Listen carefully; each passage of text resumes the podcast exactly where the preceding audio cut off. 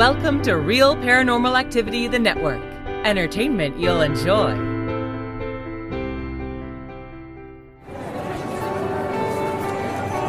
You are listening to an RPA production where people gather.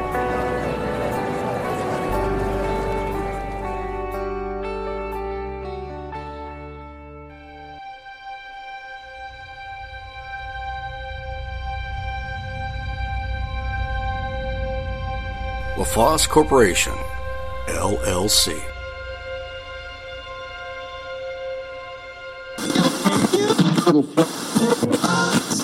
And I even like tried to talk to this spirit and say like, listen, you know, I'm here. It's a great house, and I, I, you know, like we'll live together, and like I respect you, and these are your things, but you gotta like not scare me at night. And it did stop temporarily. A couple months later, somebody gave me a turtle, and I had to take this turtle and let it walk around the house, give it some exercise, and I would put it into the bathtub and let it swim around every day and get wet and take a bath. And one day, I put the turtle in the tub. And I came back in, and the turtle was flipped over, and it was white. It had been boiled to death. And we were really freaked out. My heart raced. I felt sick.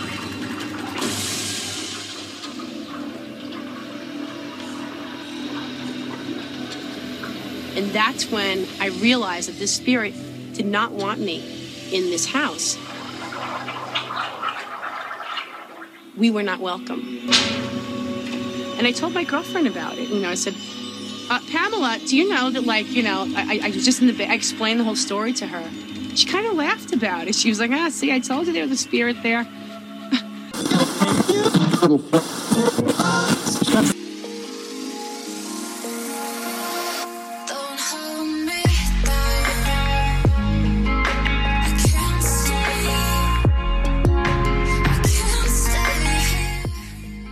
This is Emar Gorga, author of Demons Among Us Shocking Real Life Stories from the Paranormal. And you're listening to Real Paranormal Activity, the podcast with Aaron Hunter.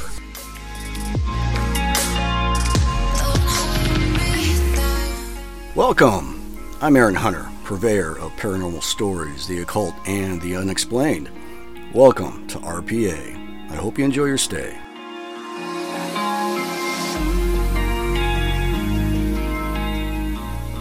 Hey guys, Aaron here, and it is Monday, April 11th, 2022, episode 269. How's everyone out there around the world doing? And man, as always, I'm glad to be back in the hot seat. And not too much to announce. I mean, uh, it's getting pretty warm over here. I think spring is finally upon us. And you guys know what that means. Oh, yeah, the fires are out, and we're bringing out the fans to keep you guys nice and cool. Remember, tomorrow, Tuesday, a new episode of Aaron's Horror Show will be out. And this Wednesday, there will not be a new episode of Terry's Mysterious Moments. He's just taking a week off. You know, life throws you things at you, and, you know, you got to take some time off once in a while. Always take care of yourself, I say. And as always, this Friday, I'll be releasing a brand new entertaining short film. And if you haven't seen last Friday's release, it's called Blackbird.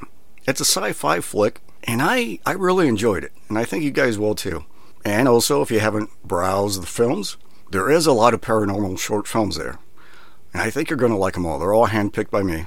And so, with that, yeah, not too much more to announce. Weather's coming. Can't wait. Good stuff. More sunshine. That's what we need. And so, with that, let's get the show on the road. And you guys know what that means. Oh, yeah, man. Say it with me. Say it with me. To, the story den. Follow me right this way. No pushing, no shoving, and the fans are on. Nice and cool in here. You guys know the deal. Grab a beanbag over there in the corner, find an empty spot on the floor, and as always, I'll get behind my desk here. Get nice and comfy. Oh, yeah. And I printed off Britt's packet. Let's see what story she has for us today. Ah. Okay. We got uh, two long ones and a short one. All right. Let me take a sip of my green tea real quick. Mm-hmm. Oh man, so good when it hits the lips. All right, the first one. This one is by AOD and it's titled Weird Feelings. Okay, AOD, let's see what you got, man. Ever since second grade, I've always felt this weird feeling. Let me tell you how this feeling occurred. I was in second grade when my grandfather died in the hospital. Just about everyone, except me, cried at his funeral. Then, about a week later, feeling of being watched, and I swear I saw things move. I also had a sense of fear, like I should always stay away from the living room. And I started hearing things a few days later in the living room. I had a radio which played music, so one night I heard music. I assumed my radio was playing, so I went to my radio and saw that it was off and unplugged. I was like, what the? And I started to back away out of the living room. The radio was in the living room. Then the very next night, I ended up passing out in the living room's chair early. And when I woke up in the middle of the night and looked to my right, where the kitchen was located, I saw a shadow. A man. He was wearing a hospital gown. I was scared. So I ran off into the same room as my mother and stepfather. And ever since then, I hear things, see things, and almost always have a feeling of being watched. I'm always afraid. It's hard, you know. It's hard living like that. Going to sleep at night, feeling watched, waking up, feeling watched. My mom has had the experience with a shadow figure as well the next night. Yeah, thank you for reading. And that's from AOD. AOD, thank you very much for sharing. That's a great story. Short and sweet. Yeah, I've heard of these things. Um, I've read a few things where throughout their lifetime, some people, they constantly have these, you know, these senses, these feelings. You know, obviously the most common is being watched. I'm curious about the, uh, the man in the hospital gown. I was assuming that it might be your grandfather, but you didn't say you recognized him as your grandfather. You know, maybe it was just kind of blurry. I don't know. But um, it doesn't sound too bad. It just sounds like uh, whatever's there. You know, maybe your grandfather. He's just hanging out, listening to the radio. but yeah, I get what you're saying. A lifetime of this sort of thing, it would get to me too. I would, um, you know, I'm surprised you just haven't went to go speak to a uh, a spiritual leader because they, um, you know, each faith they all have their ways of dealing with oh the supernatural, if you want to call it that, and uh, it usually works. So that's what I would do. Yeah, AOD. Thank you very much. Yeah, I don't think I could go very long with those sorts of feelings. You know, it sounds like anxiety almost. Yeah, that'll be bad. All right. This one is by Wilfred, and it's titled Blue Lights. Okay, Wilfred, let's see what you got, man. My mother and father in law took their big European trip in the summer of 2014, leaving the farm, their sprawling lake property in southwest Michigan, unattended. My wife and sister in law took care of most of the chores while their parents were gone, taking turns feeding the animals, checking the mail, and taking care of a number of other chores. During a midweek day off from work, I volunteered my friend Dustin and myself for farm duties. We completed the chores as quickly as possible, then grilled some food and enjoyed the lake for a couple of hours. We returned to the house shortly to make sure we didn't forget anything, checking the chore list in the kitchen. This is around the time things started to feel weird. I began to feel very on edge and took a seat in the sunroom. It felt as if a weight came down on the house. The fear I was experiencing was real, but I had no indication of why I was feeling it. Dustin entered the sunroom and sat across from me on the couch. He had a nervous look on his face and asked, What is it? I told him I didn't feel right. We sat there for a while, I'm not sure how long, nervously talking. Dustin became almost tearful at one point, disclosing paranormal stories from his childhood involving some sort of entity in his bedroom. It felt like something bad was going to happen any minute. Uh, but what? Then, it happened. I noticed the strangest light I've ever seen just outside the door, near the top of the porch. It looked like dozens of brilliant blue laser lights moving in multiple directions. It was totally dark outside, and I couldn't make out the source of the light. I needed this to be something rational, something I could explain away, so I popped up and started heading for the door. Dustin stopped me abruptly, shouting, Sit down. I compelled with his request and took my seat. We sat there in the sunroom for a few more minutes talking and even joking about what just happened. The mood eventually lifted and we headed home. It wasn't until later that I fully understood the high strangeness of that light. When Dustin and I talk about the incident from time to time at work, and it's Dustin's view of the light that provides the most interesting account. He was facing me, and his back was to the spinning laser lights. What he witnessed was a large blue box like shape, which was perfectly formed, with no light spilling over the edges. He explains it had more lines or boxes moving inside the main box, and it moved from right to left, appearing to scan the wall and me. He states that it was the most brilliant blue, and it fully illuminated everything it touched. He told me later that he fully expected something ghostly or alien to enter the room after that light. Hence his demands to sit down. Love the network. Keep reading. Well, thank you, Wilfred. That is interesting. Yeah, I like that. Um, yeah, this is the first time I've read anything. It's usually orbs or orb-like shapes. I've never um, read anything like this. A box, and in uh, Dustin's account, when he saw the box, it seems like other small boxes were, you know, rotating within it. It appears to be looking around. yeah, and right before it appears, you had this odd, bad feeling. Yeah, interesting stuff. Yeah, this is unique. I like it. Uh, I'll, this one's going to stick in my mind. But uh, there is something I never mentioned before on on the show. I can't believe I forgot about it, but this uh, brings back a memory. I read some articles long, long, long time ago, and I can't really remember all the details, but some of you guys might know of this. Um, there's something called will o wisps, and it comes from what I believe is uh, from Native American legends. And what our scientists found out, yeah, they're rare, very rare, but it's swamp gas. And I think, from what I remember, it, it it's illuminated. It glows. I think. Don't you know? Like I said, I can't really remember, but yeah, just look up will o wisp, and you can read about it. And they're kind of, you know, uh, kind of like a cloud gas type thing, and floats around, and it's it's lit up. Yeah, pretty neat stuff. Wilfred, thank you very much for sharing. Yeah, I like that. Good stuff. Okay, what's next? What do we got here? Oh, yeah, and also, uh, just a friendly reminder if you have your own experiences, merely send it in to Aaron, A A R O N, at realparanormalactivity.com, and I'll read it off on a future episode. And thank you very much. I love reading these.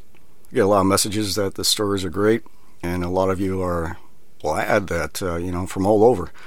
Uh, it sounds like, um, you know, as I mentioned before on other episodes, a lot of people are experiencing the same things all over the place, just different variants, you know, Australia, the UK, you know, the same type of stuff all over.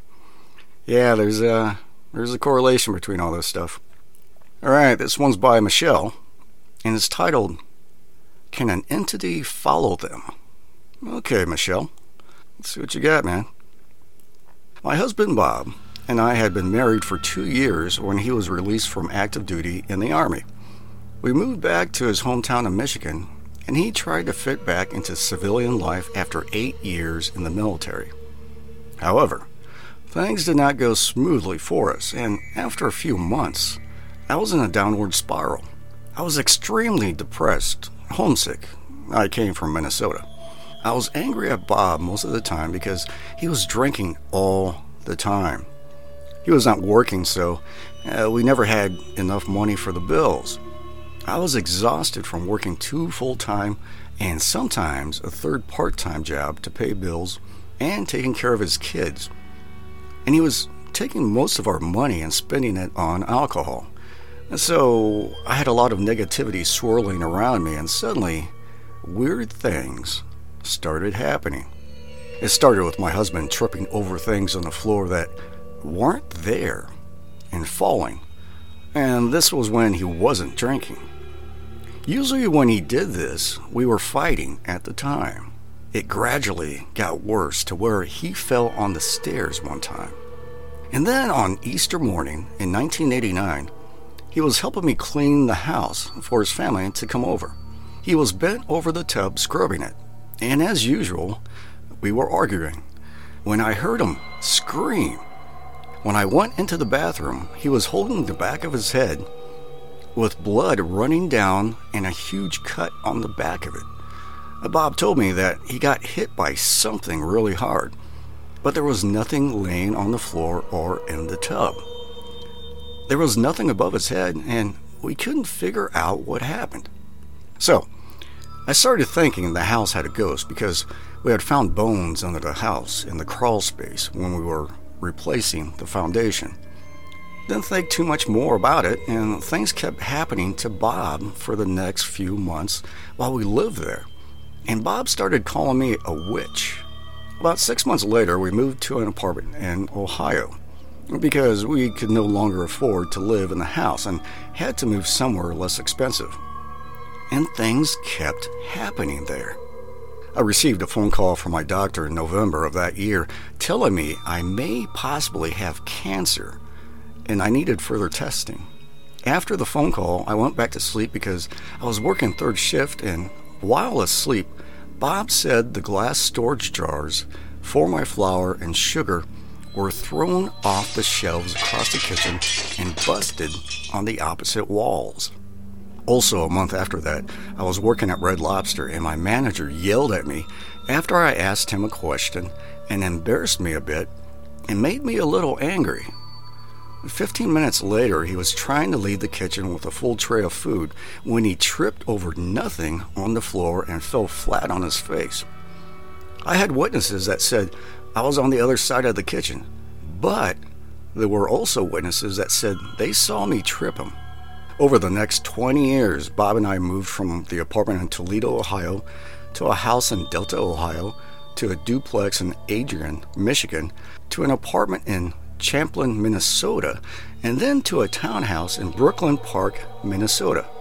Over those years, things kept happening until in 1995, one night I was at the top of the townhouse thinking that pizza would be delicious for dinner.